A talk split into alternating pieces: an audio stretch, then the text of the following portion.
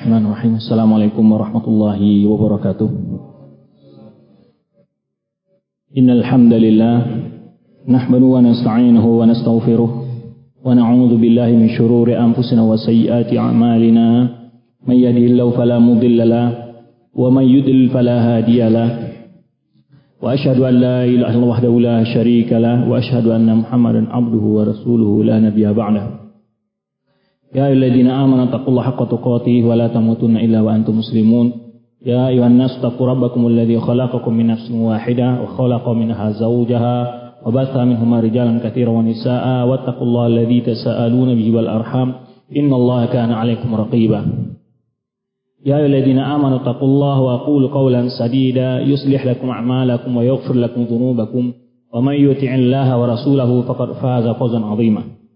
أما بعد فإن أصدق الحديث كتاب الله وخير الحدي حدي محمد صلى الله عليه وسلم وشر الأمور محدثاتها وكل محدثة بدعة وكل بدعة ضلالة وكل ضلالة في النار Sedang jemaah sidang salat maghrib yang dirahmati Allah Subhanahu wa taala dengan rasa puji dan syukur kehadiran Allah Subhanahu wa taala yang senantiasa melimpahkan rahmat dan karunia kepada kita.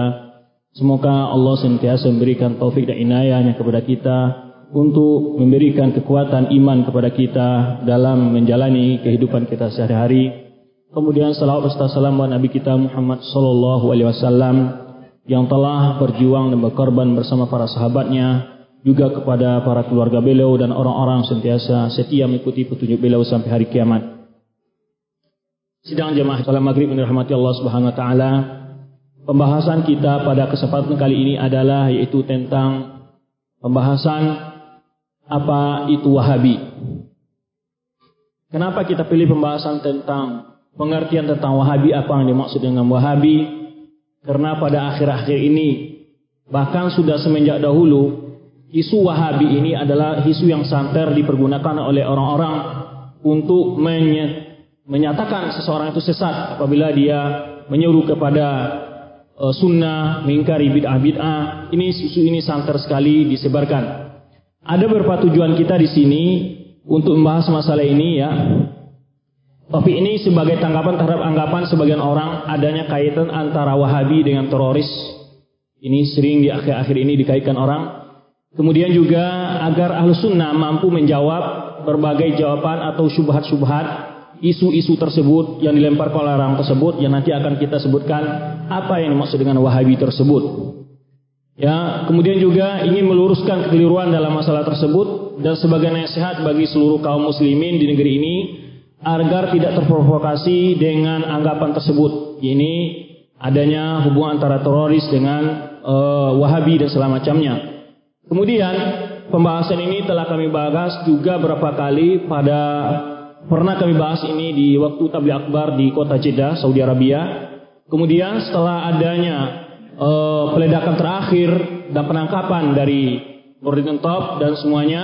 Kemudian ada di TV One wawancara mensinyalir dan mengarahkan bahwa teroris itu dilahirkan oleh dakwah Syekh Muhammad Wahab dan kami sendiri menulis makalah ini dan dicetak dan diterbitkan dalam majalah Az-Zakhirah Islamiyah yang diterbitkan oleh Sekolah Tinggi Ali bin Abi Thalib Surabaya. Kemudian pembahasan ini juga pernah kami kupas di sebuah tabligh akbar di Kota Pekanbaru di di Perawang. Dan dalam makalah ini barangkali kita akan meringkas saja karena makalah ini sangat panjang sekali, hampir 15 halaman ya. 15 halaman. E, pertama yaitu pertanyaan yang amat singkat yaitu apa itu Wahabi ya. Membutuhkan jawaban yang cukup panjang. Jawaban tersebut akan tersimpul dalam beberapa poin berikut ini. Pertama, keadaan yang melatar belakangi munculnya tuduhan Wahabi. Kenapa muncul ada tuduhan Wahabi ini? Kedua, kepada siapa ditujukan tuduhan Wahabi tersebut? Atau uh, kepada siapa dituju, ditujukan tuduhan Wahabi tersebut diarahkan? Kepada siapa di, diarahkan tuduhan Wahabi tersebut? Kemudian pokok-pokok landasan dakwah yang dicap sebagai Wahabi. Ya, bukti kebohongan tuduhan Wahabi terhadap dakwah Ahlussunnah wal Jamaah kemudian ringkas dan bentuk. Karena sering yang dikatakan oleh orang Wahabi itu adalah tuduhan terhadap dakwah Syekh Muhammad Wahab. Maka ini benar atau bagaimana? Pertama keadaan yang melatar belakangi munculnya tuduhan Wahabi ini apa yang melatar belakang sehingga timbul muncul Wahabi? Pertama, para hadirin yang kami hormati, dengan melihat gambaran sekilas tentang keadaan Jazirah Arab serta negeri sekitarnya, kita akan tahu sebab munculnya yaitu saat dakwah Syekh Muhammad Wahab dimulai. Kita akan tahu sebab munculnya tuduhan Wahabi tersebut. Sekaligus kita akan mengerti apa yang melatar belakanginya. Ya, yang ingin kita tinjau di sini adalah dari aspek politik dan keagamaan secara umum, aspek akidah secara khusus. Dari segi aspek politik, Jazirah Arab berada di bawah kekuasaan yang terpecah belah. Saat itu tidak ada yang namanya kekuasaan persatukan. Di, di ada namanya setiap kabilah itu memiliki kekuasaan-kekuasaan tertentu di Jazirah Arab. Uh, kemudian juga di saat itu keadaan Jazirah Arab adalah sangat kacau. Dan itu sampai kepada jamaah haji pun yang melakukan ibadah haji pun itu melalui upeti-upeti yang dibayar kepada ketua kepada kepala kabilah-kabilah. Tidak aman. Itu barang siapa yang membaca eh, sejarah sebelum itu disebutkan itu. Jadi selalu terjadi perperangan antara kabilah, antara kerajaan-kerajaan kecil, ya. Yang Hijaz dan yang disebut kota Mekah dan Madinah itu berada di nama di bawah kekuasaan Syarif. Itu Syarif ini adalah keturunan dari Ali bin Abi Thalib dari keturunan Hasan. Kemudian waktu itu ada yang namanya yaitu kerajaan dinasti Utsmaniyah yang berpusat di Turki. Nah, secara simbolis kerajaan ini yang membawahi kekuasaan-kekuasaan Islam yang ada di Jazirah Arab, termasuk Mesir. Tetapi tempat Jazirah Arab hanya yang dikuasai oleh mereka oleh dinasti Utsmani itu hanyalah Mesir dan Mekah dan Madinah. Mekah dan Madinah pun itu tidak takluk secara total kepada Utsmani karena dia berkuasa di sana adalah Syarif. Syarif ini adalah keturunan dari Ali bin Abi Thalib tadi yaitu keturunan Hasan, bukan keturunan Husain. Nah, dan saat itu di sana tersebar berbagai macam bentuk kemungkaran dan pembunuhan segala bentuk kemungkaran.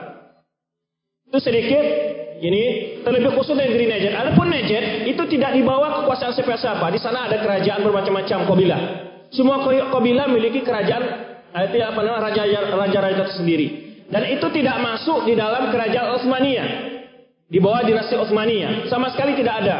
Karena tidak ada di sana khalifah atau yang apa namanya amir yang diangkat oleh uh, khalifah Utsmaniyah. Kenapa ini kita baca? Karena ada tuduhan dari orang-orang yang sekarang menyuarakan ingin menegakkan khalifah dan segala macamnya atau ada tuduhan mengatakan bahwa Syekh Muhammad Wahab melakukan pemberontakan terhadap kerajaan Utsmaniyah. Padahal saat itu kerajaan Utsmaniyah tidak berkuasa di negeri Najd hanya berkuasa sebagai lambang saja di negeri Hijaz itu Makkah dan Madinah. Tapi yang nama kebijakan pun tidak berada di bawah kekuasaan Utsmaniyah yang itu berpusat di Turki. Sedikit sebetulnya ini menyimpang ya. Sekarang ini ada orang gerakan mengatakan kita harus menegakkan khilafah-khilafah. Ingin memiliki khilafah Utsmaniyah. Untuk diketahui khilafah Utsmaniyah pun sendiri tidak memenuhi khilafah yang diingini oleh orang-orang yang menyuarakan khilafah saat sekarang. Karena menjadi khalifah bukan dari Quraisy, Khilafah Islamiyah yang mutlak itu harus dari Quraisy dan bukan Quraisy. Nah ini karena mereka sekarang menuduh bahwa Saudi Arabia melakukan pemberontakan terhadap kerajaan Utsmaniyah. Itu tuduhan mereka. Nah, berarti Saudi tidak takluk kepada kerajaan Utsmaniyah. Kita nanti akan sebutkan satu persatu di sini. Terlebih khusus negeri Niger itu tidak memiliki kekuasaan tertentu karena di sana berkuasa itu raja-raja kecil. Perebutan kekuasaan selalu terjadi sepanjang waktu, sehingga hal tersebut sangat berdampak negatif untuk kemajuan ekonomi dan pendidikan agama. Jelas, para penguasa hidup dengan memungut upeti dari rakyat jelata. Tuh, jelas, ya, itu kebiasaan dari dulu. Kemudian, jadi mereka sangat marah bila ada kekuatan atau dakwah yang dapat mengganggu atau menggoyang kekuasaan mereka. Begitu pula dari kalangan para tokoh adat dan agama yang biasa memungut iuran dari pengikut mereka, terutama orang-orang sufi. Tahlilan, barokah, semuanya. Kalau nanti ikut terangkan akidah yang benar, di dalam taklid, di dalam bid'ah, acara-acara bid'ah, ini nggak ada masukan lagi. Termasuk di Indonesia, acara-acara bid'ah itu paling menguntungkan siapa? Kiai-kiai dan ustaz-ustaz. Memakan harta manusia dengan cara batil. Saksikan aja. Berapa sekali masukan? berkah segala macam itu. Nah itu terjadi di sana waktu itu. Jadi apabila ada orang menerangkan akidah yang benar, mengajar secara akidah yang benar, itu dibantah, dihabisi karena akan menghilangkan proyek kehidupan mereka. Termasuk negeri ini ketika kita menyalahkan ini tidak ada sunnahnya, ini tidak ada anjuran dari Rasulullah SAW, itu mereka getol. Tapi pernahkah mereka me, me, ketika ada orang tidak sholat, mereka tidak itu. Membela bid'ah jauh lebih keras bagi mereka daripada menyuruh orang melaksanakan ibadah sholat. Coba lihat orang yang merayakan maulid Nabi segala macam itu apa yang mereka lakukan? Hanyalah huru hara saat maulid, tapi sehari-hari merayakan maulid nggak dia? Itu melaksanakan sholat, sunnah-sunnah Rasulullah nggak dilakukan. Hanya menurut mereka sudah maulid satu kali dalam setahun itu sudah cinta Rasulullah. Ya. Nah, ini mereka sangat marah kalau ada gerakan yang ingin memurnikan lagi ajaran-ajaran Islam yang telah dicemari oleh bermacam bentuk pemahaman ini. Jadi termasuk tokoh adat dan agama yang biasa mengut iuran dari pengikut mereka, ya. Nah, mereka takut akan kehilangan objek jika pengikut mereka mengerti tentang akidah dan agama dengan benar. Dari sini mereka sangat hati-hati bila ada seseorang mencoba memberi pengertian kepada umat tentang akidah dan agama yang benar. Dari segi aspek agama, itu dari segi politik tadi, karena ini termasuk ya, kehidupan ekonomi dan politik ini begitu keadaan mereka. Dari aspek agama, pada abad ke-12 Hijriah, 12 Hijriah atau 17 Masehi, Keadaan beragama umat Islam sudah sangat jauh menyimpang dari kemurnian Islam itu sendiri, terutama dalam aspek akidah. Banyak sekali di sana, di sana sini praktek-praktek syirik atau bid'ah, ya. Para ulama yang ada bukan berarti tidak mengingkari hal tersebut, tapi usaha mereka hanya sebatas lingkungan mereka saja dan tidak terpengaruh eh, berpengaruh secara luas, ya. Atau hilang ditelan oleh arus gelombang yang begitu kuat dari pihak yang menentang. Karena jumlah mereka yang begitu banyak di samping pengaruh kuat dari tokoh-tokoh masyarakat yang mendukung praktek-praktek syirik dan bid'ah tersebut. Demi kelanggengan pengaruh mereka atau karena mencari kepentingan duniawi di luar itu. Jadi ini kami sendiri meneliti sebuah manuskrip, manuskrip yang dilakukan oleh Padul Rumi, itu jauh hidup sebelum Syekh Muhammad Wahab dan menceritakan keadaan negara Utsmaniyah. Itu belum sebutkan, itu yang namanya dendang, dubaan segala macam, itu belum sebut sudah lama itu di masa Utsmaniyah. Perbuatan-perbuatan uh, bid'ah bid'ah segala macam itu ada. Itu kami sendiri meneliti sebuah manuskrip yang dikatakan oleh Padul Rumi. Ini waktu itu uh, apa namanya disertasi S3 kami. Itu beliau hidup sebelum Muhammad Wahab. Bukan Muhammad Wahab yang pertama sekali menyuarakan memurnikan ajaran Islam tidak. Beliau juga berusaha.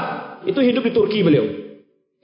Itu namanya Fadul Rumi. Dalam risalah beliau namanya Majalisul Abror. Jadi menyebutkan betul penyimpangan-penyimpangan yang ada saat itu. Di hatta di di di, di tanah Arab di mana-mana terjadi penyimpangan itu. Nah, kemudian sebagaimana keadaan seperti ini masih kita saksikan di tengah-tengah sebagian umat Islam, barangkali negara kita masih dalam proses ini di mana aliran-aliran sesat dijadikan sebagai batu loncatan untuk mencapai pengaruh politik. Ya, Demi untuk mencari pengaruh politik, mereka kadang-kadang saya bukan Wahabi, partai kami bukan Wahabi. Kan? Ya ada tokoh-tokoh politik yang secara jelas menyatakan di hadapan orang kami bukan Wahabi, kami juga merayakan Maulid demi merebut suara. Dan banyak di apa uh, apa namanya partai politik yang didukung oleh aliran sesat bernaung di ya menaung di bawah partai politik. Sengaja dibela oleh partai politik. Ketika itu ketika mereka akan dilarang di DPR yang pernah berjasa kepada milih mereka nggak mau ditutup seperti Ahmadiyah di dan segala macamnya itu. Ini yang menyebabkan langgengnya aliran sesat itu itu. Ya. Nah, pada saat itu Najd sebagai tempat kelahiran sang pengibar bendera tauhid Syekh Muhammad bin Wahab sangat menonjol hal tersebut. Hal ini sangat menonjol.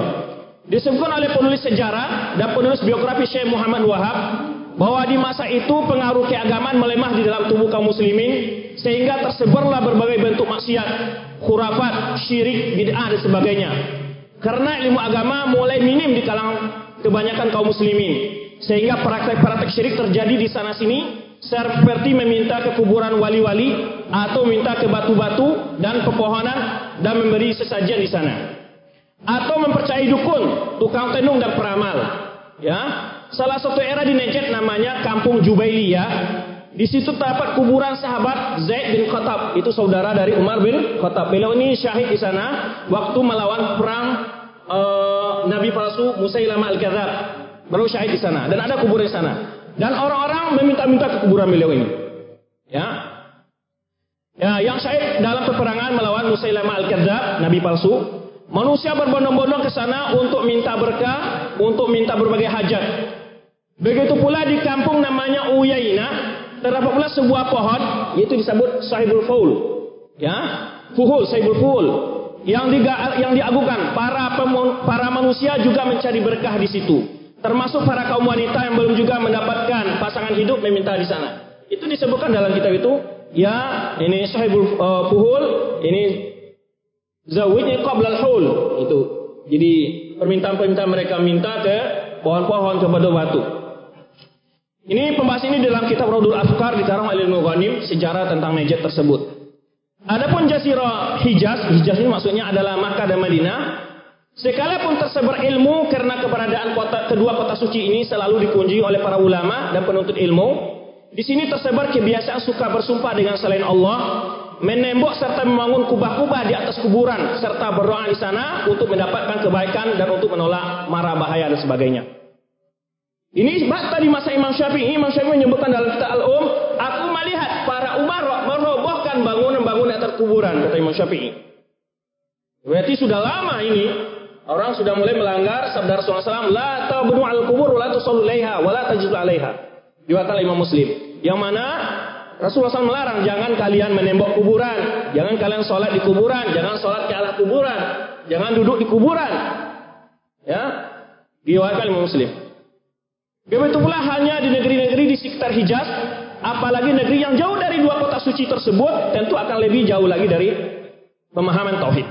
Ditambah lagi kurangnya ulama, tentu akan lebih memperhatikan lagi dari apa yang terjadi di Jazirah Arab.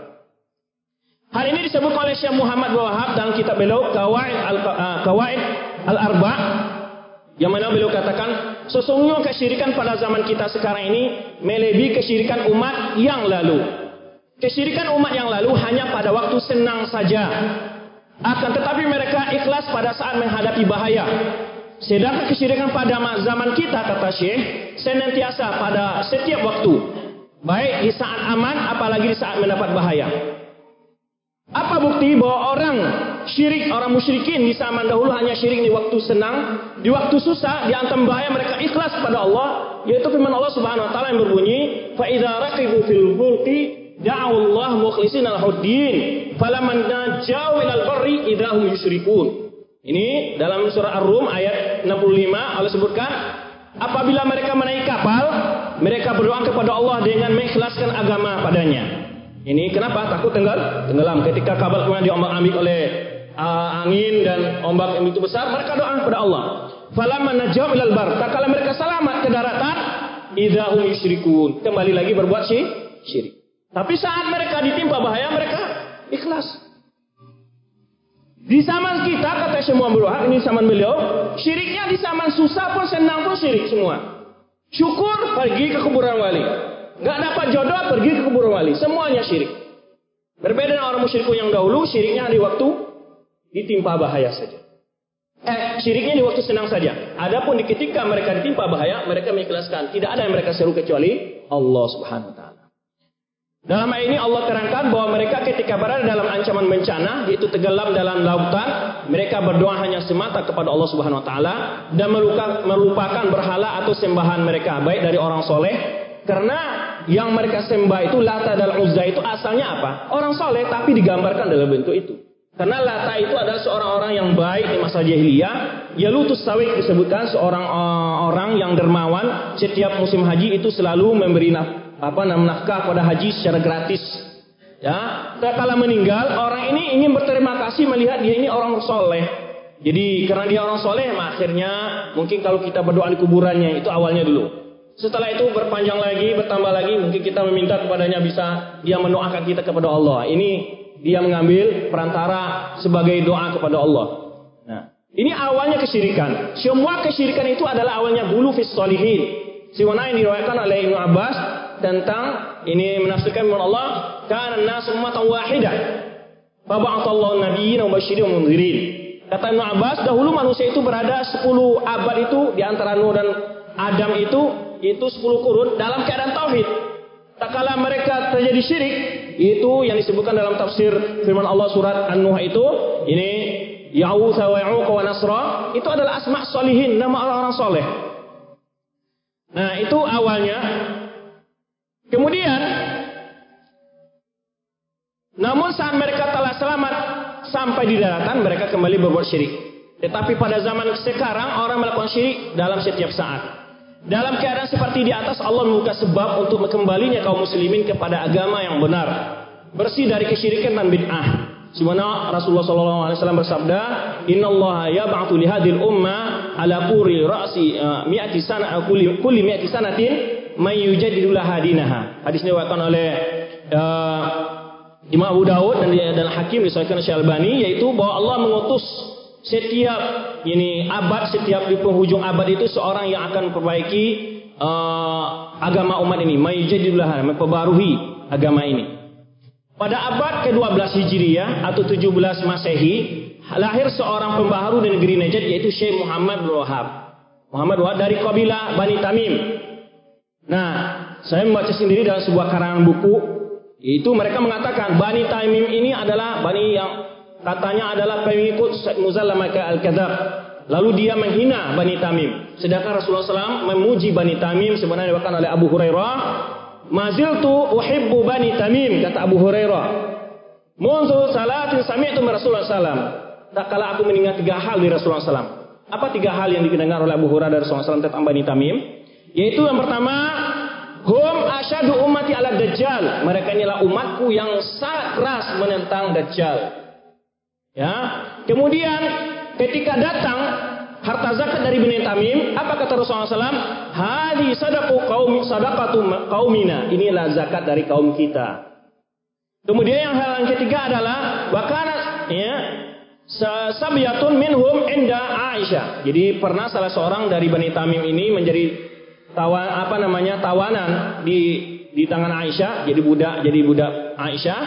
Rasulullah SAW apa katanya? Atiqiha fa min walad Ismail merdekakanlah dia karena dia sungguh dari keturunan Bani Isma Ismail. Ini hadis ini mutafakun alaih, itu riwayat Bukhari dan Muslim. Pada tepatnya tahun 1115 Hijriah, Du'uyaina, salah satu perkampungan di daerah Riyadh sekarang, beliau lahir dalam lingkungan keluarga ulama. Karena kakek dan bapak beliau merupakan ulama terkemuka di negeri Najd. Belum berumur 10 tahun beliau telah hafal Al-Quran. Ia memulai pertualang, eh, pertualangan ilmunya dari ayah kandungnya dan pamannya. Dengan modal kecerdasan ya beliau sudah hafal Al-Quran sebelum umur 10 tahun. Dengan modal kecerdasan yang ditopang oleh semangat yang tinggi beliau berpetualang ke berbagai negara daerah di tetangga yaitu menuntut ilmu seperti daerah Basrah Hijaz Basrah itu sekarang Irak Iran. Ya itu Basrah Kufa daerah situ kemudian Hijaz termasuk ke Madinah pun beliau menuntut ilmu dari ulama-ulama Madinah Sebenarnya lazimnya kebiasaan para ulama dahulu yang mana mereka membekali diri mereka dengan ilmu yang matang sebelum turun ke medan dakwah. Hal ini juga beliau sebutkan dalam risalah beliau yang masyhur itu usul salasa yaitu beliau sebutkan ketahuilah semoga Allah merahmatimu yaitu mengenal al yaitu sesungguhnya wajib atas kita untuk mengenal empat masalah. Pertama ilmu yaitu mengenal Allah, mengenal nabinya, mengenal agama Islam dengan dalil-dalil. Kemudian beliau sebutkan dalil tentang pentingnya ilmu sebelum beramal dan berdakwah. Beliau sebutkan ungkapan Imam Bukhari bab berilmu sebelum berbicara dan beramal. Ya, dalilnya firman Allah Subhanahu wa taala yang berbunyi fa'lam annahu la ilallah ya, fa'lam annahu la ilaha illallah wastaghfir li dzambik.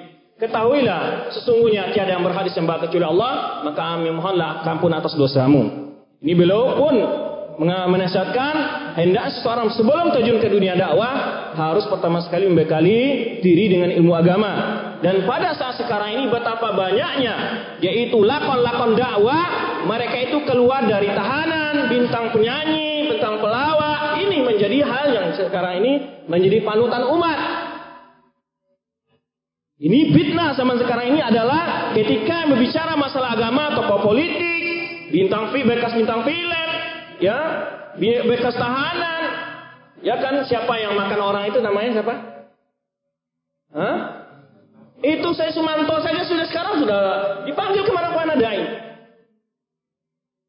ini tidak tahu umat ini siapa yang mengembalakan umat ini dengan ilmu agama dalam hal dunia saja manusia sangat hati-hati sakit gigi ke mana dia pergi Dokter ahli gigi, bukan dokter kandungan.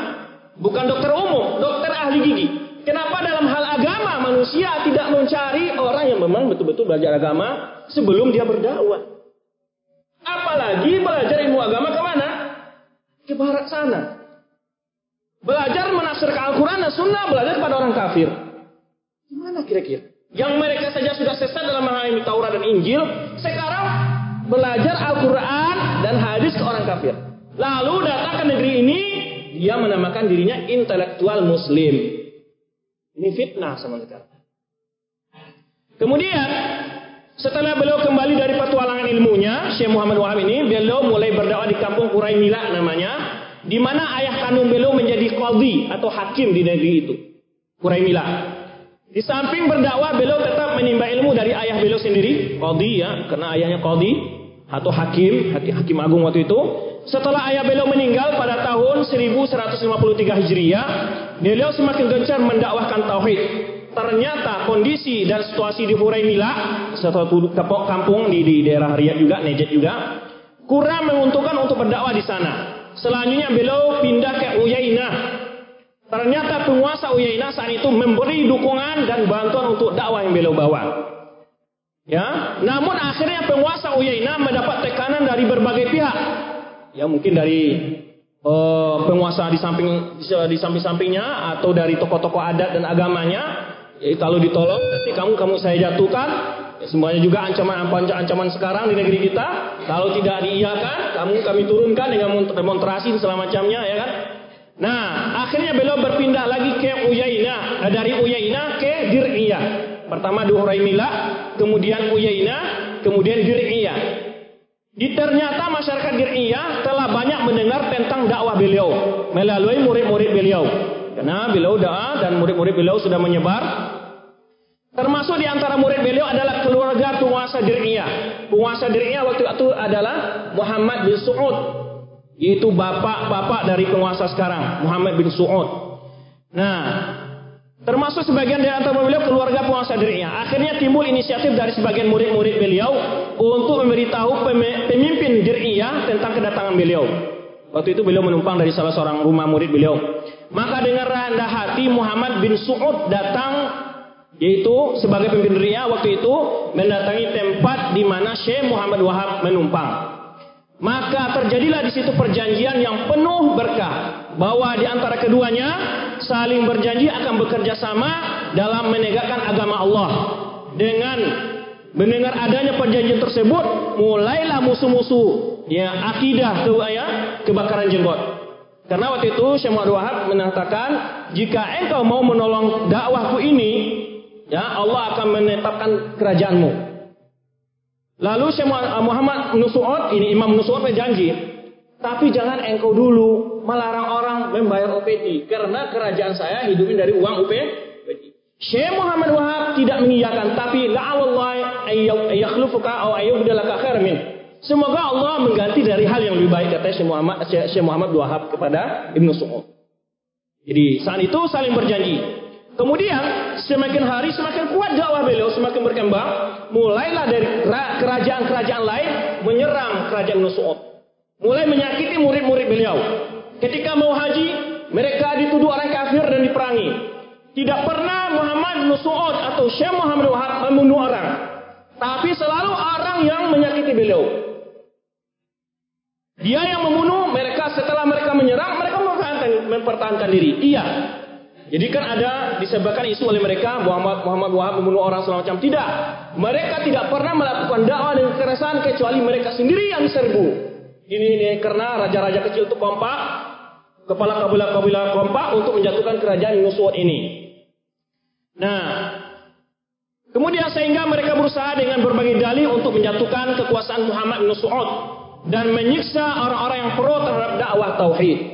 Itu mulai menyakiti pengikut-pengikut Syekh Muhammad Wahab. Kemudian setelah itu mereka gagal dalam cara kekuatan karena semakin hari banyak orang kita dakwah ini dan kekuasaan Yusuf semakin kuat. Akhirnya mereka tidak mampu melawan dengan cara senjata. Nah, itu kepada siapa ditutup gelar Wahabi tersebut? Karena hari demi hari dakwah tauhid semakin tersebar, mereka para musuh dakwah tidak mampu lagi untuk melawan dengan kekuatan.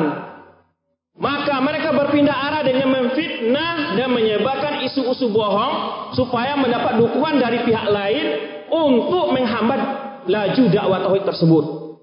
Di antara fitnah yang tersebar adalah sebutan Wahabi untuk orang yang mengajak kepada tauhid. Semuanya lazimnya setiap penyeru kepada kebenaran pasti akan menghadapi berbagai tantangan dan onak duri dalam menelapaki perjalanan dakwah. Ini tuduhannya.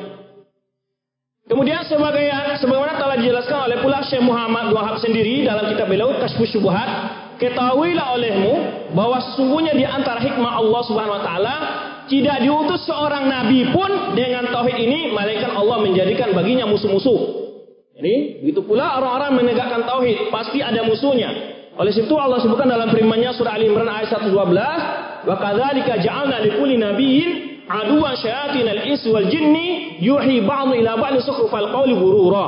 Demikianlah kami jadikan bagi setiap nabi itu musuh, yaitu setan dari jenis manusia dan jin.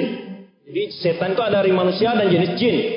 Sebagian mereka membisikkan kepada sebagian yang lainnya perkataan indah sebagai tipuan. Nah, bila kita membaca sejarah para nabi, tidak seorang pun di antara mereka yang tidak menghadapi tantangan dari kaumnya. Bahkan Syekh Muhammad Wahab sendiri ditantung oleh kakaknya Sulaiman bin Abdul Wahab. Bahkan di antara mereka ada yang dibunuh ya menghadapi tantangan dari kaumnya. Bahkan di antara mereka ada yang dibunuh ya termasuk eh, termasuk Nabi kita diusir dari tanah kelahiran beliau, dituduh sebagai orang yang gila, sebagai Nabi Muhammad SAW dituduh majnun, majnun, tukang sihir dan penyair ya. Begitu pula para ulama yang mengajak kepada ajaran dalam sepanjang ajaran para anbiya, ajaran Nabi Wasallam dalam sepanjang masa. Ada yang dibunuh, dan dipenjara, dan disiksa, dan sebagainya. Atau dituduh dengan tuduhan yang bukan-bukan untuk memojokkan mereka di hadapan manusia. Supaya orang lari dari kebenaran yang mereka serukan. Hal ini pula yang dihadapi oleh Syekh Muhammad bin Wahab. Sebagaimana yang beliau ungkapkan dalam lanjutan surat beliau kepada penduduk Qasim. Penduduk Qasim ini dikirimi surat oleh salah seorang ulama su, ulama sesat mengirim surat kepada mana? Di sana kemudian sampai isu ini kepada Syekh Wahab lalu dibalas. Sewana yang beliau ungkapkan dalam lanjutan surat beliau kepada penduduk Qasim. Apa kata beliau? Kemudian tidak tersembunyi lagi atas kalian saya mendengar bahwa surat Sulaiman bin Suhaim, seorang penentang dakwah tauhid waktu itu, Sulaiman bin Suhaim telah sampai kepada kalian. Lalu sebagian di antara kalian ada yang percaya terhadap tuduhan-tuduhan bohong yang ia tulis dibikin kebohongan, isu-isu sesat, yang mana saya sendiri tidak pernah mengucapkannya, kata Syekh Muhammad Wahab. Bahkan tidak pernah terlintas dalam ingatanku. Ucapan yang dituduhkan tidak pernah terlintas dalam ingatanku, kata Syekh Muhammad Wahab. Seperti tuduhan. Apa tuduhan-tuduhan itu? Pertama, bahwa saya mengingkari kitab-kitab mazhab yang empat. Ini masih disebarkan orang sekarang. Bahwa Wahabi itu adalah mazhab kelima, tidak percaya kepada imam-imam mazhab. Ya. Kemudian yang kedua, bahwa saya mengatakan bahwa manusia sejak 600 tahun lalu sudah tidak ada lagi memiliki ilmu. Ini tuduhan kepada Syekh Wahab. Kemudian saya dituduh lagi bahwa saya mengaku sebagai mustahid. Kemudian bahwa saya mengatakan bahwa perbedaan pendapat ulama adalah bencana. Ini tuduhan-tuduhan dikirim ke negeri Kosim itu. Bahwa saya mengkafirkan orang yang bertawasul dengan orang-orang soleh.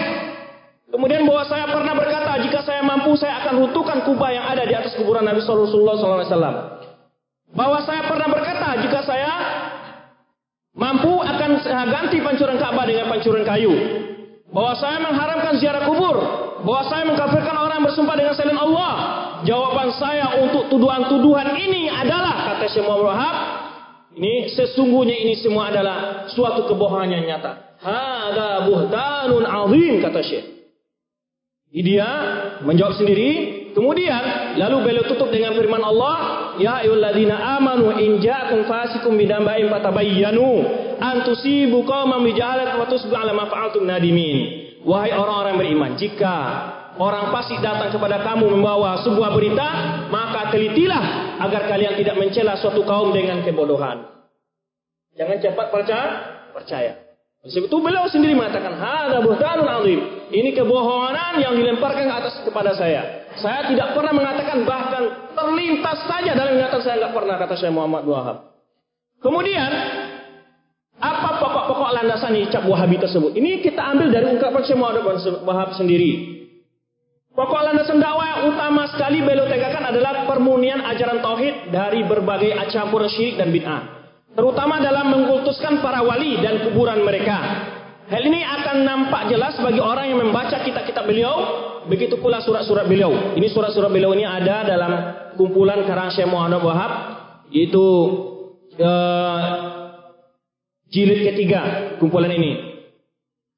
Dalam sebuah surat beliau kepada penduduk Qasim, penduduk Qasim yang tadi sambungan surat beliau tadi, beliau paparkan akidah beliau dengan jelas dan gamblang. Ringkasannya sebagaimana berikut. Ini kata beliau apa? Saya bersaksi kepada Allah. Dan kepada para malaikat kata Syekh yang hadir di sampingku. Ya, dan serta kepada anda semua kata Syekh Muhammad Wahab. Saya bersaksi. Apa keyakinan beliau? Saya bersaksi bahwa saya berkeyakinan sesuai dengan keyakinan golongan yang selamat yaitu ahlu sunnah wal jamaah. Yaitu dari beriman kepada Allah ya. Kepada para malaikat kitab-kitabnya dan para rasul.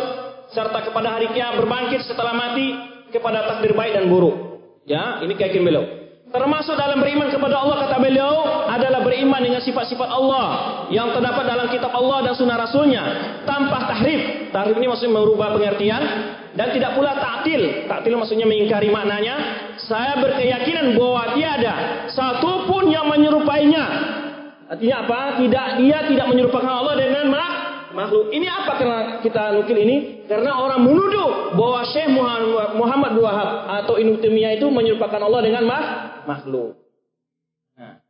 Dan Allah itu maha mendengar lagi maha melihat. Ini sini beliau katakan bahwa tiada satupun yang menyerupainya kata Syekh Muhammad Wahab.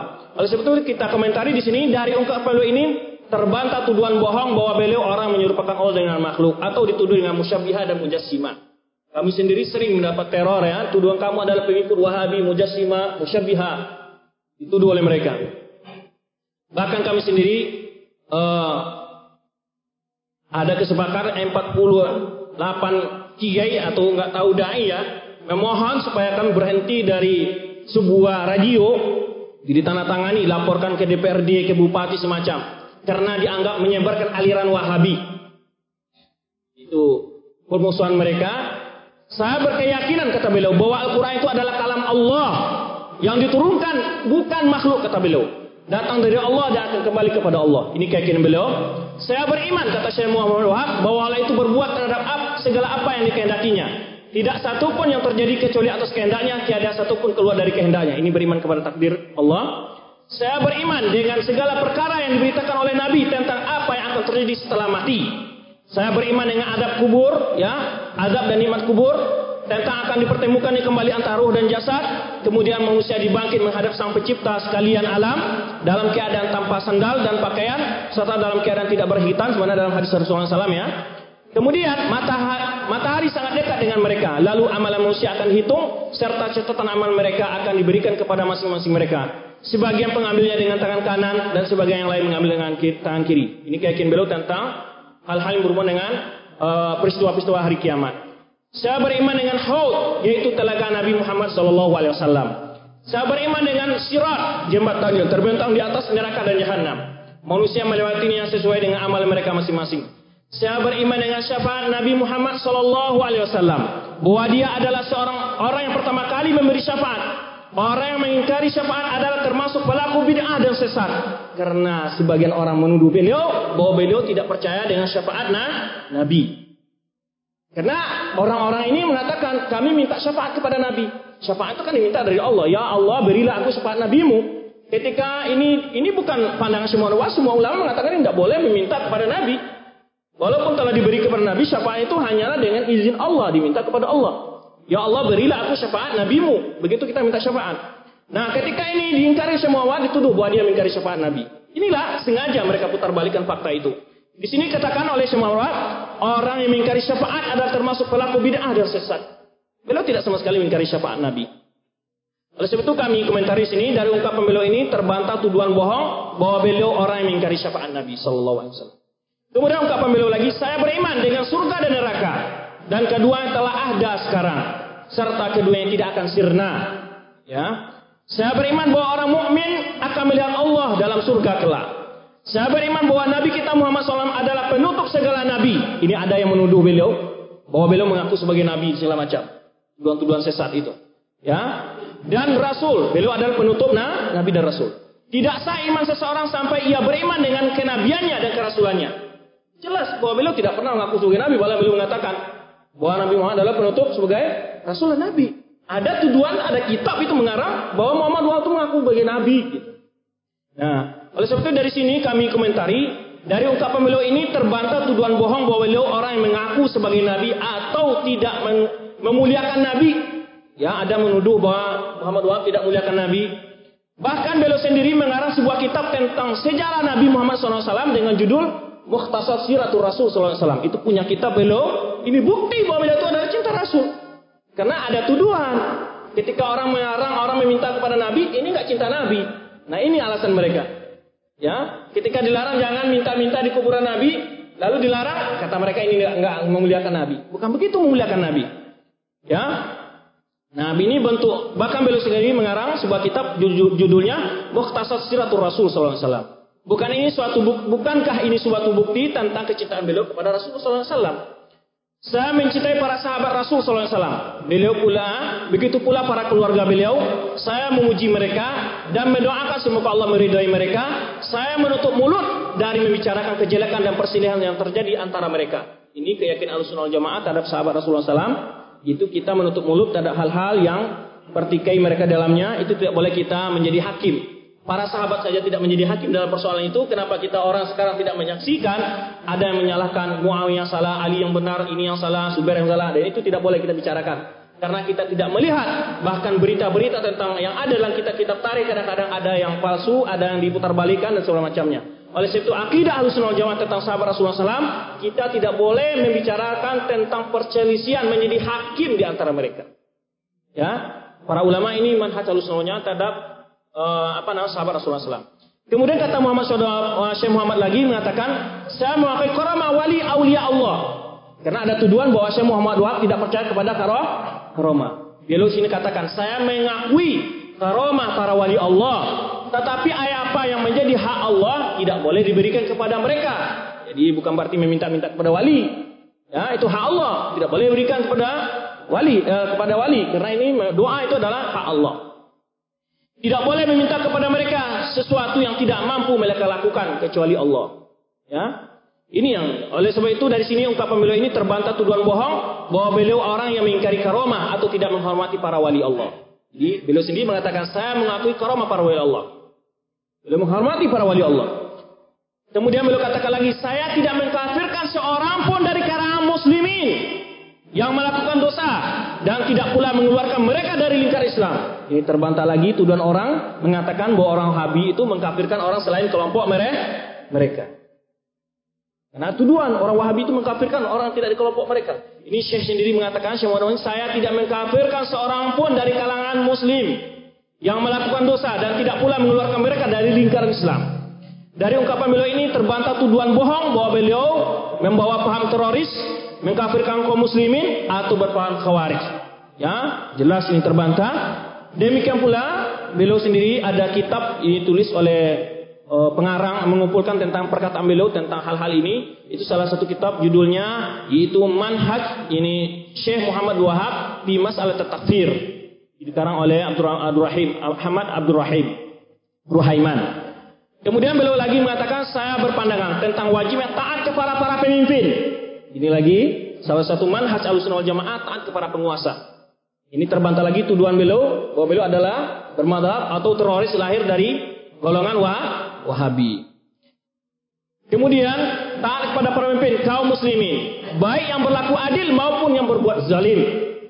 Wajib taat. Selama mereka tidak menyuruh kepada perbuatan maksiat. Sebetulnya ada pembahasan khusus juga tentang ini. Kemudian dari ungkapan beliau ini terbantah tuduhan bohong bahwa beliau orang yang menganut paham teroris atau khawarij. Karena khawarij itu adalah melakukan kurus kepada penguasa, menentang penguasa yang sah. Kemudian saya berpandangan tentang wajib yang menjauhi para pelaku bid'ah sampai ia bertobat kepada Allah. Saya menilai mereka secara lahir, adapun amalan hati mereka saya serahkan kepada Allah. Saya berkeyakinan bahwa iman itu terdiri dari ucapan lidah, perbuatan anggota tubuh, dan pengakuan dengan hati. Iman itu bertambah dengan ketaatan, berkurang dengan kemaksiatan. Sudah masuk waktu isya Kemudian, bukti kebohongan tuduhan Wahabi terhadap dakwah Ahlussunnah wal Jamaah. Bukti-bukti tuduhan, apakah benar beliau menamakan doa beliau itu Wahabi atau gimana? Dari mana datang tuduhan Wahabi ini? Dengan membandingkan antara tuduhan-tuduhan sebelumnya dengan akidah Syekh Muhammad Wahab yang kita sebutkan di atas, tentu dengan sendirinya kita akan mengetahui kebohongan tuduhan-tuduhan tersebut. Tuduhan-tuduhan bohong tersebut disebar, diluaskan oleh musuh dakwah Ahlussunnah Jamaah ke berbagai negeri Islam. Sampai pada masa sekarang ini masih banyak orang tertipu dengan kebohongan tersebut. Sekalipun telah terbukti kebohongannya, bahkan seluruh kitab-kitab karangan Syekh Muhammad Wahab membuktikan kebohongan tuduhan-tuduhan tersebut. Kita ambil contoh kecil saja dalam kitab beliau Usul Salasa. Kitab yang kecil sekali tapi penuh dengan mutiara ilmu. Beliau mulai dengan menyebut perkataan Imam Syafi'i. Ini dalil bahwa beliau mencintai Imam Syafi'i. Kemudian di pertengahan beliau sebutkan perkataan Ibnu Katsir yang bermahal Imam Syafi'i. Ya, jika beliau tidak mencintai para imam madhab yang empat atau hanya berpegang dengan madhab Hambali saja atau taksub dengan madhab Imam Hambali saja, mana mungkin beliau akan menyebutkan perkataan mereka tersebut? Ya, Bahkan beliau dalam salah satu surat beliau kepada salah seorang kepala suku di daerah Syam berkata, ini surat-surat yang fitnah itu disebar ke negeri berbagai negeri oleh musuh-musuh dakwah ini, sebar ke Syam, musuh ke Qasim macamnya. Ini jawaban beliau dalam salah satu beliau kepada seorang kepala suku di negeri Syam, saya katakan kepada orang yang menentangku, ya, saya katakan kepada orang yang menentangku, sesungguhnya yang wajib atas manusia adalah mengikuti apa yang diwariskan oleh Nabi SAW. Maka bacalah buku-buku yang terdapat pada kalian. Jangan kalian ambil dari ucapanku sekalipun. Jadi tidak mengajak dia ke pendapat pribadinya dan mazhabnya. Tetapi apabila kalian telah mengetahui perkataan Rasul SAW yang terdapat dalam kitab kalian tersebut, maka ikutilah. Sekalipun kebanyakan manusia menentangnya.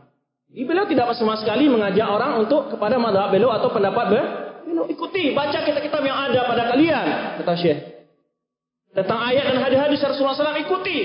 Ya, jangan kalian takut dari mengamalkannya, tidak mendapat pengikut, tidak tidak penghasilan lagi. Di sini dalam ungkapan beliau di atas jelas sekali bahwa beliau tidak mengajak manusia kepada pandangan beliau atau pendapat beliau, tetapi mengajak untuk mengikuti ajar Rasulullah SAW. Para ulama dari berbagai negeri Islam pun membantah tuduhan-tuduhan bohong tersebut setelah mereka melihat secara nyata dakwah yang beliau tegakkan. Seperti dari daerah Yaman, Imam Ash-Shawqani dan Imam As-San'ani dari negeri India, Syekh Mahsud An-Nadawi. Ini mereka menulis semua dakwah-dakwah Syekh Muhammad dan membuktikan kebohongan-kebohongan tersebut di antara Imam Syawqani dan San'ani dari negeri Yaman, kemudian Mas'ud An-Nadawi dari negeri India, kemudian Syekh Muhammad Sukri Al-Alusi dari negeri Irak. Syekh Sukri Al-Alusi berkata, setelah beliau menyebutkan berbagai tuduhan bohong yang disebar oleh musuh-musuh terhadap dakwah tauhid ya dan pengikutnya seluruh tuduhan kata Syekh Muhammad Al-Lusi ini seluruh tuduhan tersebut adalah kebohongan fitnah dan dusta semata dari musuh-musuh mereka. Ini dari musuh-musuh dakwah Ahlussunnah. Dari golongan pelaku bid'ah dan kesesatan. Ya bahkan kenyataannya seluruh perkataan dan perbuatan serta buku-buku maksudnya buku Syekh Muhammad menganyat, menyanggah dan tuduhan tersebut itu semua. Tidak ada bukti dalam tuduhan. Begitu pula Syekh Masud An-Nanawi dari India berkata, sesungguhnya kebohongan yang amat nyata yang dituduhkan terhadap dakwah Syekh Muhammad Wahab adalah penamaannya dengan Wahabi. Ya, tetapi orang-orang yang rakus berusaha mempolitisir nama tersebut sebagai agama di luar Islam. Lalu Inggris dan Turki serta Mesir bersatu untuk menjadikannya sebagai lambang yang menakutkan. Ini fitnahnya datang dari mana? Dari uh, Ali Basha, Muhammad Ali Basha, yang itu pemimpin Mesir dan juga kerajaan Turki dan Inggris. Ini kenapa kita kupas? Baru-baru ini ada berapa majalah, di antara majalah Risalah Mujahidin mengupas itu menyebutkan tentang uh, dinas apa itu dua risalah. Syekh Muhammad Wahab adalah uh, yang menuduh Al-Su'ud termasuk keturunan Yahudi Kemudian menjelek-jelekan Syekh Muhammad Wahab. Kemudian ada lagi Buletin Al-Islam menyebutkan bahwa Muhammad Wahab menyebarkan alirannya eh, apanya ajarannya dengan secara keras. Kemudian baru-baru ini banyak lagi yang muncul-muncul tuduhan-tuduhan ini tentang Wahabi ini sengaja dibangkitkan kembali oleh orang karena memang mereka ketakutan dengan dakwah Ahlussunnah Jamaah ini semakin berkembang. Nah, ini ungkapan dari Mas Nadawi mengatakan ini ini sengaja dipolitisir oleh orang-orang yang rakus kata beliau. Lalu Inggris, Turki serta Mesir bersatu untuk menjadikan sebagai lambang yang menakutkan Wahabi. Ya, yang mana setiap muncul kebangkitan Islam di berbagai negeri, lalu orang-orang Eropa melihat akan membahayakan mereka, mereka menghubungkannya dengan Wahabi, sekalipun keduanya saling bertentangan. Ya, dicap Wahabi. Komentar seperti ini, ini kita tidak perlu sebutkan karena berhubungan. Kemudian begitu pula Raja Abdul Aziz dalam sebuah pidato yang beliau sampaikan di kota Mekah di hadapan jamaah haji tanggal 11 Mei tahun 1929 Masehi dengan judul inilah akidah kami. Apa kata beliau? Mereka menamakan kami sebagai orang-orang Wahabi. Mereka menamakan madhab kami Wahabi dengan anggapan sebagai madhab khusus. Ini adalah kesalahan yang amat keji kata beliau. Muncul dari isu-isu bohong yang disebarkan oleh orang-orang yang mempunyai tujuan tertentu. Dan kami bukanlah pengikut madhab dan akidah baru. Muhammad bin Abdul Wahab tidak membawa sesuatu yang baru. Akidah kami adalah akidah salafus soleh. Yaitu yang terdapat dalam kitab Allah dan sunnah Rasulnya. Serta apa yang menjadi pegangan salafus soleh. Kami memuliakan imam-imam yang empat. Ini tidak pernah mencela Imam Hanafi, Imam Syafi'i. Enggak. Kami memuliakan imam-imam yang empat. Kami tidak membeda-bedakan antara imam-imam. Malik, Syafi'i, Ahmad dan Abu Hanifah seluruh mereka adalah orang-orang yang dihormati dalam pandangan kami kata Raja Abdul Aziz. Sekalipun kami dalam masalah fikih berpegang dalam mazhab Hambali. Dalam masalah fikih kebanyakan memang dalam hukum-hukum jadi mahkamah-mahkamah banyak merojikan mazhab Hambali tapi bukan berarti mereka itu taksub dengan mazhab Hambali tidak. Pernyataan bahwa dakwah Syekh Muhammad Wahab adalah usaha pemunian akidah dari ini Akidah dari syirik dan bid'ah tidak hanya datang dari kalangan para ulama tapi juga dari kalangan orientalis yang menulis tentang sejarah Arab itu orientalis yang namanya Sidiu dalam bukunya yang berjudul Tarikh Al-Arab Al-Am. Dalam bahasa Arab ditulis oleh dia. Ia berkata setelah ia menggambarkan bagaimana pertualangan Syekh Muhammad Wahab ya dalam menuntut ilmu. Kemudian apa katanya? Tiadalah tujuan pembaharuan yang di yang dipimpinnya yakni Syekh Muhammad Wahab Selain mengembalikan syariat Rasul yang murni seperti sedia kala. Orang orientalis ini kadang-kadang ingin ada yang ungkapannya sesuai dengan kenyataan. Begitu. Walaupun sekali mereka juga banyak kebohongannya. Ini dia nyatakan tidak ada tujuannya kecuali hanya memurnikan kembali akidah umat ini. Disebutkan dalam kitab Dairatul Ma'arif Britania, ini ensiklopedi Inggris, itu disebutkan tentang disebut tentang Wahabi umpamanya.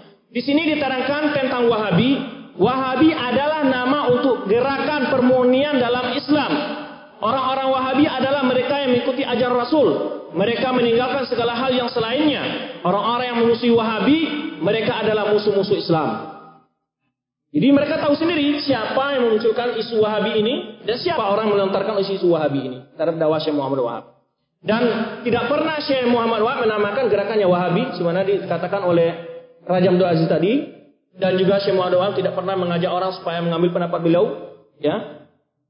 Dari sini terbukti lagi kebohongan dan propaganda yang dibikin oleh musuh Islam dan musuh dakwah Ahlussunnah Jamaah bahwa teroris diciptakan oleh Wahabi karena seluruh buku akidah menjadi pegangan di kampus-kampus Saudi Arabia tidak pernah luput dari membongkar kesesatan teroris.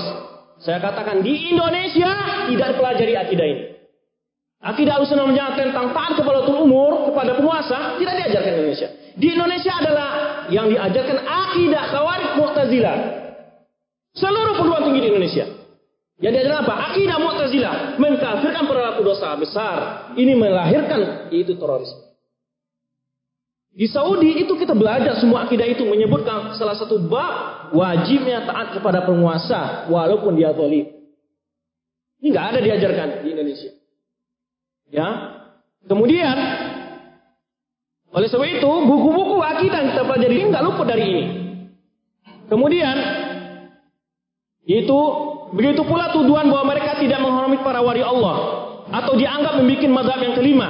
Padahal kenyataan semua buku yang dipelajari dalam seluruh jenjang pendidikan dan buku para wali Allah yang kita pelajari menjadi jamiah Islamiyah dari S1 ya semua buku-buku itu buku wali Allah. Yang kita baca di sana, ini kita sebutkan di sini, untuk mata kuliah akidah, kitab syarah akidah Tahawiyah yang dikarang oleh siapa? Ibnu Abil Is dari mazhab Hanafi. Ya, bukan dari Imam Hambali. Kemudian Fathul Majid ini dikarang oleh mazhab Hambali dipakai sebagai penunjang itu Al-Ibana karangan Abu Hasan Al-Asy'ari, Al-Hujjah karangan As-Hasfani dari Imam Syafi'i dari mazhab Imam Syafi'i, Asy-Syari'ah karangan Al-Juri, kitab tauhid karangan Ibnu Manda, kitab tauhid karangan Ibnu Huzaimah dan kitab-kitab lainnya. Kita wali Allah. Ya. Kemudian untuk mata kuliah tafsir, tafsir yang kita pakai di sana adalah tafsir Imam Syafi'i, yaitu tafsir uh, dari mazhab Imam Syafi'i. Ibnu Katsir dan Asy-Syaukani. Ini mata kuliah muqarrar, yaitu mata kuliah yang kita pegang dalam mata tafsir. Kemudian ditunjang dengan kitab tafsir lainnya seperti Tawari, Qurtubi, uh, kemudian Al-Baghawi juga dari mazhab Syafi'i. Qurtubi uh, uh, dari mazhab Al-Maliki. Untuk mata kuliah hadis, jelas kutubus sita. Itu wali Allah semua ada kutubus sita mengarangnya. Ya, syarahnya siapa? Fathul Bari karang Ibnu Hajar. Syarah Fathul Bari karang Sahih Bukhari. Sahih Bukhari syarah Sahih Bukhari Fathul Bari karang Ibnu Hajar Syafi'i. Syarah Muslim karang Imam Nawawi Syafi'i. Itu yang kita pelajari di sana. Mana yang kita bermazhab? Mana yang kita yang kita mereka katakan itu kitab Wahabi? Tapi saya aneh, anehnya ada salah satu buku itu menyebutkan semua para ulama masuk ke dalam Wahabi. Berarti juga jelas mereka itu anti ulama. Mereka yang musuh-musuh wali Allah. Ya, kita di sana mempelajari kita kita wali Allah. Seperti yang kita sebutkan tadi. Kemudian, ya, untuk mata kuliah fikih umpamanya, bidayatul mustahid. Ini kalau kami di kuliah dakwah itu bidayatul mustahid. Itu karena siapa? Dari ulama Maliki, ya, Ibnu Rus Al-Maliki. Subul Salam karangan As-San'ani ditambah sebagai penunjang Al-Majmu' karangan Imam Nawawi, Syafi'i, Al-Mughni karangan Muqaddamah Al-Hambali, kemudian At-Tizkar At-Tamhid karangan Ibnu Abdul Bar Al-Maliki. Ya, kemudian juga kita belajar Al-Bidayah apa? Al-Binayah karangan sama mazhab uh, Hanafi semuanya. Jadi panduan kita di sana. Nih, kemudian itu sedikit kalau ingin untuk melihat lebih dekat lagi tentang kita-kita yang menjadi panduan mahasiswa di Arab Saudi, silakan berkunjung ke Pustakaan Universitas Madinah. Apa kita yang perlu pelajari? Atau yang lebih dekat lagi bagi jamaah haji, itu pustakaan Masjid Nabawi. Apa yang mereka pelajari di sana? Ya lihat, kita-kita oleh Allah semua. Nah, di sana akan terbukti segala kebohongan dan propaganda yang dibikin oleh musuh-musuh Islam dan kelompok yang berseberangan dengan paham Ahlussunnah wal Jamaah seperti dituduhkan, dituduhan teroris dan Wahabi. Ya, selanjutnya kami mengajak para hadirin semua apabila mendengar tuduhan jelek tentang dakwah Syekh Muhammad Wahab atau membaca buku yang menyebarkan tuduhan jelek tersebut, maka yakni sebaiknya ia meneliti langsung dari buku-buku Syekh Muhammad Wahab atau buku ulama yang seakidah dengannya supaya ia mengetahui tentang kebohongan tuduhan-tuduhan tersebut. Semana perintah Allah tadi yang disebutkan Syekh Muhammad Wahab, inja fasik beda baik fatabayyanu. Jika ada orang fasik membawa berita, maka harus dengan cara apa? Dibuktikan apa benar atau tidaknya. Lanjut pembahasan kita. Jadi jika ada isu-isu tentang pokoknya Syekh Muhammad Wahab atau dakwah-dakwah al-sunnah, kita katakan di mana kamu baca? Dalam kitab mana Syekh Muhammad Wahab menyatakan pendapat seperti itu? Karena banyak sekali tuduhan-tuduhan bohong sekarang disebar oleh mereka. Ya, apalagi di dunia maya sampai-sampai mereka mengatakan mencetak kitab fatwa Syekh Muhammad uh, saya sendiri baca disebutkan mereka merubah-rubah kitab ulama segala macam. Ya, karena buku Syekh Muhammad Wahab itu bisa didapatkan dengan sangat mudah. Terlebih-lebih di musim haji dibagikan secara gratis. Di situ akan terbukti bahwa beliau tidak mengajak kepada mazhab baru atau kepercayaan baru yang menyimpang dari pemahaman al-sunnah jamaah. Silakan buku-bukunya dibagikan secara gratis. Namun semata ia mengajak untuk beramal sesuai dengan kitab Allah dan sunnah Rasulullah SAW, sesuai dengan mazhab al-sunnah wal jamaah. Mentoladani Rasulullah SAW dan para sahabat dan generasi terkemuka umat ini. Serta menjauhi segala bentuk bid'ah dan khurafat. Itu saja dakwah beliau. Tapi ketika orang-orang senang bid'ah karena dia kehidupannya dari berdasarkan acara-acara bid'ah tersebut, ya panas dia nggak mau kehilangan kedudukan, ya. Syekh Muhammad Wahab maupun para ulama melanjutkan perjuangan beliau dalam memurnikan akidah umat ini tidak pernah menamakan dakwah beliau dengan tuduh, dengan namaan atau dengan sebutan Wahabi. Bahkan mereka tidak suka dengan sebutan dan gelar tersebut. Karena tuduhan tersebut sengaja dilontarkan oleh musuh-musuh Islam dan musuh-musuh dakwah alusunal jamaah untuk memojokkan dan memecah belah umat Islam. Tetapi kenapa sebagian orang masih suka memojokkan dan mengejek dengan tuduhan dan gelar tersebut? Sedangkan Allah berfirman, Ya ayyuhalladzina amanu la yaskharu qaumun min qaumin asa yakunu khairan minhum wa la nisa'u min nisa'in asa yakunu minhum. Wa la talmizu bil alqab bi'sal fusuqu ba'dal iman. Wa man lam yatub fa ulaika humudz Ya, wahai orang-orang iman, dengan kamu kaum laki-laki memperolokkan kaum laki-laki yang lainnya, boleh jadi yang diperolokkan itu lebih baik dari mereka yang memperolokkan ya, dan tidak pula perempuan terhadap perempuan yang lainnya. Boleh jadi perempuan yang diolokkan itu lebih baik dari perempuan yang mengolok. Dan janganlah suka mencelah dirimu sendiri, jangan memanggil dengan gelaran-gelaran yang mengandung ejekan. Seburuk-buruk panggilan adalah panggilan yang buruk sesudah iman. Dan barang siapa yang tidak bertobat, maka mereka itulah orang-orang yang zalim ngelari seseorang tanpa ada alasan, tuduhan wahabi dan macam-macam, termasuk dosa. Termasuk memanggil dengan panggilan-panggilan yang yang menghina. Karena memang ada, ini ada namanya mazhab wahabi itu pada abad ke-7 atau abad itu salah satu orang khawarij di negeri Maghrib. Memang ada namanya wahabi. Itu memang ada fatwa ulama tentang mengkafirkan mereka, mereka khawarij, memang khawarij. Namanya Mat Wahabi. Ini salah satu khawarij namanya uh, Sulaim, apa namanya? Itu dalam ada kita membicarakan tentang tasih khotok tari Wahabi. Nah, lalu mereka mengambil fatwa-fatwa ulama Maliki yang tentang kelompok khawarij yang pada abad ke-7 kalau nggak salah itu itu di, dilabelkan kepada Syekh Muhammad bin Wahab. Sedangkan ini adalah pada abad ke-7 Syekh Muhammad kapan lahir? Pada abad ke-12. Yang anehnya lagi, mereka mengatakan Ibnu Taimiyah Wahabi. Loh, kok Ibnu Taimiyah Wahabi? Itu saya baca sendiri dari kitab-kitab mereka sekarang tulis-tulisan banyak. Bahkan kadang-kadang sudah bergelar akademis gitu ya. Tidak mau mencerna. Muhammad Ibnu Taimiyah kapan lahir? Dia hidup pada abad ke-8. Muhammad Wahab kapan hidupnya? Abad ke-12 Hijriah. Kok gurunya telah meninggal, murid eh, apa? Gurunya belum lahir, gurunya sudah meninggal. Ini abad ke-8, ini abad ke-12. Di mana ketemunya mereka? Ya kan? Kalau mungkin dikatakan Muhammad Wahab murid dari Ibnu Taimiyah, mungkin saja bisa dikatakan, tapi kalau ketemu ya kan jauh masanya. Tapi kembali lagi dikatakan Ibnu Taimiyah Wahabi. Ke mana? Gurunya belum lahir, muridnya sudah ada, abad ke-8. Lalu meninggal muridnya. Lalu baru lahir gurunya kapan? Apa ke-12? Ini sengaja kebodohan-kebodohan ini sengaja diulang-ulang oleh orang ini. Demi untuk membalikan fakta dan menipu. Nah, kemudian di antara ayat yang lain mengatakan yakni firman Allah Subhanahu wa taala wa may yu'dhil mu'mina wa mu'minat bagairi mutasaff faqad yahtamala buhtan itu wa. Siapa yang menyakiti orang mukmin, mu'minul mu'minin bagairi mutasabu tanpa ada dosa yang dia lakukan, faqad yahtamala buhtana wa ithman mubina. Sungguh dia telah menanggung kebohongan yang besar, nanggung dosanya, wa mubina, dosa yang nyata. Menuduh orang-orang Wahabi dengan Wahabi dengan tuduhan-tuduhan jelek. Sekarang kita katanya, apa menurut kamu Wahabi itu? Apakah sudah diputuskan oleh MUI Indonesia bahwa Wahabi itu aliran sesat? Hah? Sekarang kita tanya, tunjukkan kesesatan-kesesatan Wahabi menurut kamu berdasarkan literatur dan referensi yang dimiliki orang Wahabi menurut kalian, di mana kesesatannya?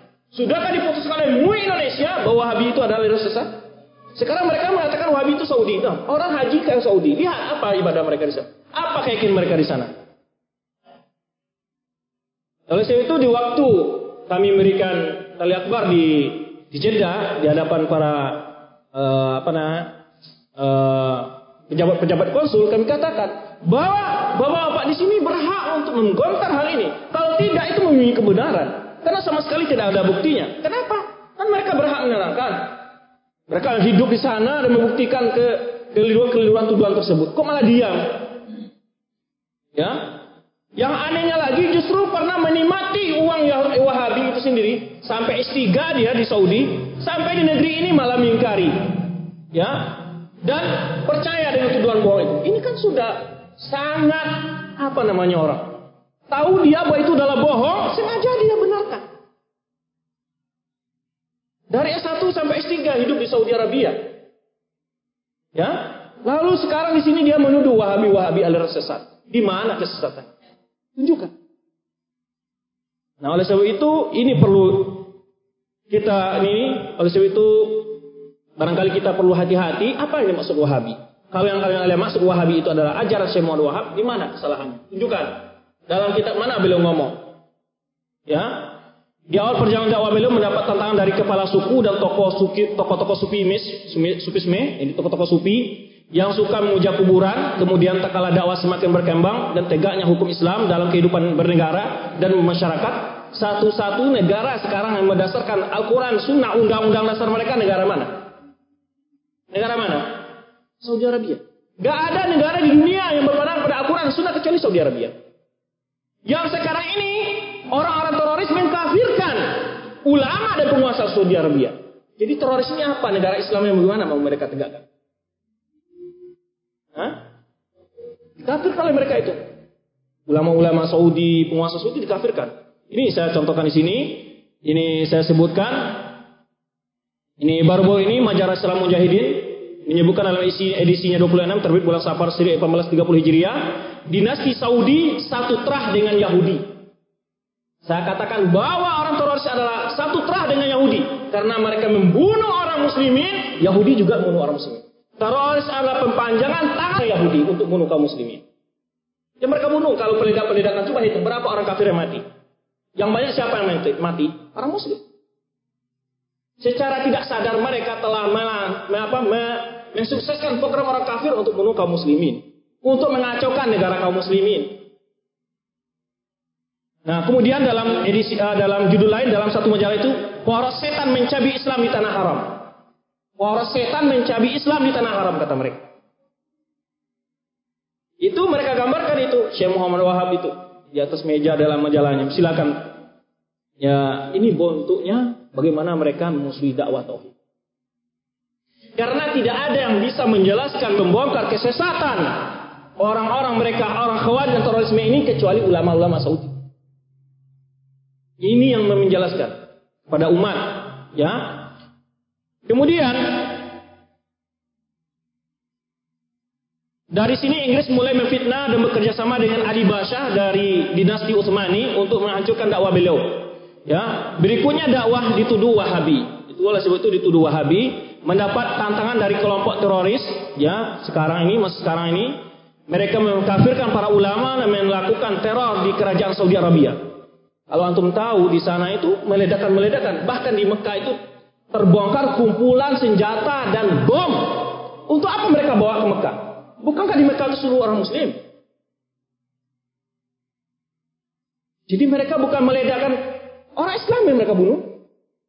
Ini perjuangkan Islam apa mereka? Ya waktu kami di Saudi itu bukan main. Terbongkar di sana sini dan sini persimpanan-simpanan senjata dan bom-bom mereka. Kemudian mereka mengkafirkan para ulama dan melakukan teror di kerajaan Saudi Arabia sebagaimana baru-baru ini majalah yang telah saya sebutkan tadi mereka mengkafirkan para ulama tersebut. Kemudian pandangan para ulama al-sunnah yang dicap sebagai wahabi terhadap teroris. Kenapa ini khusus kita bahas? Karena banyak orang sekarang mengkait-kaitkan antara dakwah al-sunnah yang dituduh wahabi ini dengan teror teroris. Tadi sudah banyak kita buktikan bahwa itu tuduhan bohong. Penulis tidak melihat perjuangan dan kesungguhan ulama dalam menumpas teroris sebagaimana yang dilakukan oleh para ulama yang dicap wahabi dalam mengupas teroris tersebut.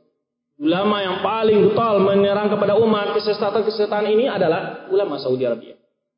Dalam tulisan-tulisan, mereka setiap saat menerangkan kepada umat tentang bahaya latin teroris. Muin kita kapan baru berfatwa tentang haramnya tindakan teror? Kapan? Tahun berapa? Baru kemarin. Tahun 2009. Ulama Saudi kapan mereka mengharamkan? Semenjak mulai itu pencaklokan kayak apa namanya ini apa namanya dari pesawat itu uh, berbagai bentuk-bentuk teror itu sudah keluar fatwa ulama. Dari awal mereka sudah mengantisipasi. Mungkin kita baru kemarin mengeluarkan fatwa. Ya. Oleh sebab itu mereka menerangkan kepada umat tentang bahaya laten teroris baik dalam bentuk karya ilmiah, ini banyak sekali buku, tulisan, artikel, ceramah, fatwa, seminar-seminar dan lain-lain. Bahkan mereka mengupas teroris ke akar-akarnya. Mereka menjelaskan dan membongkar kesalahan para tokoh teroris dalam berargumentasi ayat-ayat ayat dengan ayat dan hadis-hadis. Karena orang-orang teroris juga berargumentasi dengan ayat dan hadis. Silakan baca kitab. Ini di sini kita sebutkan beberapa judul kitab yang ditulis para ulama membongkar tentang kesesatan teroris tersebut. Dan kami sendiri juga hari Minggu kemarin juga mengupas, yaitu kami sempat kami ringkas ada 15 pelanggaran syariat dilakukan oleh orang teroris. Kami waktu minggu kemarin mengadakan tabligh akbar di Jember itu mengupas tentang di mana hukum-hukum syariat yang dilanggar oleh teroris. Ada 15 hukum syariat yang dilanggar oleh tindakan teroris tersebut. Kemudian bahkan gembong-gembong teroris internasional mengkafirkan para ulama yang memegang kesesatan mereka tersebut. Seperti siapa? Yang hidup tokoh-tokohnya sekarang di Birmingham, di mana-mana ya. Mereka hidup di mana? Di negeri orang kafir, tapi ulama mereka kafirkan. Ya. Bagaimana bisa dikatakan bahwa dakwah yang dicap Wahabi ada kaitan dengan teroris? Kami minta bukti kepada setiap orang melontarkan tuduhan dan fitnah tentang terkaitnya dakwah yang dicap Wahabi dengan terorisme. Kami tidak minta satu kitab, tetapi cukup satu ungkapan saja dari ulama yang dicap Wahabi mengarah pada pada doktrin teror. Satu ungkapan, bukan satu kitab. Dari ungkapan ulama yang dicap Wahabi, satu ungkapan mengarah pada tindakan teror. Satu ungkapan, bukan satu kitab. Ya, tidak akan pernah ditemukan. Menurut hemat kami, orang yang menuduh adanya kaitan antara dakwah yang dicap Wahabi dengan teroris adalah beberapa kemungkinan. Pertama, ada kalanya ia belum mengenal, belum memahami, serta belum mengerti apa itu teroris dan bagaimana doktrin pemahamannya. Yang pertama, dia nggak mengerti teroris, ya. Kedua, atau ada kalanya ia belum mengenal, belum memahami, serta belum mengerti tentang landasan dakwah yang dicap Wahabi dan bagaimana pula pemahamannya. Ya, tidak mengerti dia. Seperti tadi sudah kita katakan mengenai keyakinan Syekh Muhammad Wahab, dia tidak mengenal apa sebetulnya yang dakwah yang dicap Wahabi tersebut. Ketiga, atau ada kalanya ia hanya mengambil informasi dari sepihak, dari yang menuduh-nuduh tanpa ada bukti, yaitu dari pihak yang menuduh, ya yang mudah menuduh, mudah berkesimpulan sebelum mengadakan eksperimen, ya penelitian dan pengajian yang mendalam terhadap pihak yang dituduh. Keempat, atau sengaja ingin melakukan sebuah propaganda dalam memecah belah umat Islam dengan mengelompokkan mereka ke dalam berbagai kelompok lalu membenturkan antara satu kelompok dengan kelompok yang lainnya. Ya. Yang kelima atau ada kalanya agenda dan tujuan tertentu di balik tuduhan semua itu bisa saja dari musuh Islam atau dari musuh dakwah Ahlussunnah Jamaah ya atau dari kelompok yang mendukung tindakan teror untuk mengalihkan tuduhan. Itu mereka yang menuduh-nuduh bahwa Muhammad dakwah Muhammad Wahab ya mengkait-kaitkan dakwah Muhammad dengan apa namanya uh, da, uh, tindakan teror. Di sini ada sekitar 38 kitab kami sebutkan sebagai referensi menunjukkan tentang bagaimana ya menuduh, membongkar kebohongan-kebohongan tuduhan tersebut. 8 38 judul kitab ya. Kemudian alhamdulillah semua kitab ini tersebut di atas kami miliki. Jika ada yang ingin untuk melihatnya silakan nanti datang ke laman kami. Kemudian usulan ini sudah terakhir ini Melalui tulis ini kami mengusulkan kepada pihak yang berwenang untuk mengikut sertakan para pakar agama dalam mengupas bahaya dan teroris, ya. Kemudian perbaiki mutu kurikulum agama, terlebih khusus kurikulum akidah, karena, karena jika dicermati hanya dengan mengajar akidah yang benar segala bahaya bias, segala eh, bahaya bisa kita hadapi. Ya, Islam memiliki solusi yang sempurna untuk memecahkan segala permasalahan, baik sosial politik maupun sosial keagamaan, termasuk hubungan antara umat beragama. Islam mengharamkan berbuat zalim terhadap sama manusia, bahkan terhadap binatang sekalipun. Jangan terhadap orang sama manusia. Binatang pun nggak boleh dizalimi dalam Islam. Teroris tidak mungkin bisa tertupas dengan eh, dengan senjata semata. Sekalipun persona personnya mati, tetapi pemikiran doktrinnya tetap berkembang melalui tulisan dan media lainnya. Ya, di sini banyak sekali referensi-referensi di negara kita ini menyebabkan doktrin teroris dengan alasan kebebasan pendapat dan berpikir. Jadi teroris tidak bisa ditupas dengan senjata. Tapi dengan itu menghabisi doktrin mereka, syubhat-syubhat yang ada dalam diri mereka. Kalau dibunuh mereka bangga. Mati syahid kata mereka ya. Tidak ada, mati hanya personnya. Bahkan sekarang kalau doktrin teroris ini sebetulnya sudah mengakar, sudah banyak di kampus-kampus. Banyak di kampus-kampus. Tapi dalam belum berbentuk gerakan. Hanya sebatas bentuk dok, doktrin. Ini harus kita waspadai. Kemudian perlu kami tegaskan di sini, masuk pakar agama di atas bukanlah orang-orang yang belajar Islam ke barat, karena mereka belajar ke barat adalah orang-orang yang paling bodoh dalam memahami agama, dan mereka mengajak orang supaya bodoh dengan a dengan agama. Kemudian sebagai penutup, sebagai penutup kami mohon maaf atas segala kekurangan dan keliruan dalam penyampaian materi ini. Semua itu adalah eh, keterbatasan ilmu yang kami miliki. Ya. Semoga apa yang kami sampaikan ini bermanfaat bagi kami sendiri dan bagi kaum muslimin semua. Semoga Allah memperlihatkan kepada kita yang benar itu adalah benar. Kemudian menuntun kita untuk mengikuti kebenaran itu. Dan memperlihatkan kepada kita yang salah itu adalah salah. Dan menjauhkan kita dari yang salah itu. Subhanakallahumma bihamdika. Asyadu an la ilaha anta wa astaghfiruka Wassalamualaikum warahmatullahi wabarakatuh.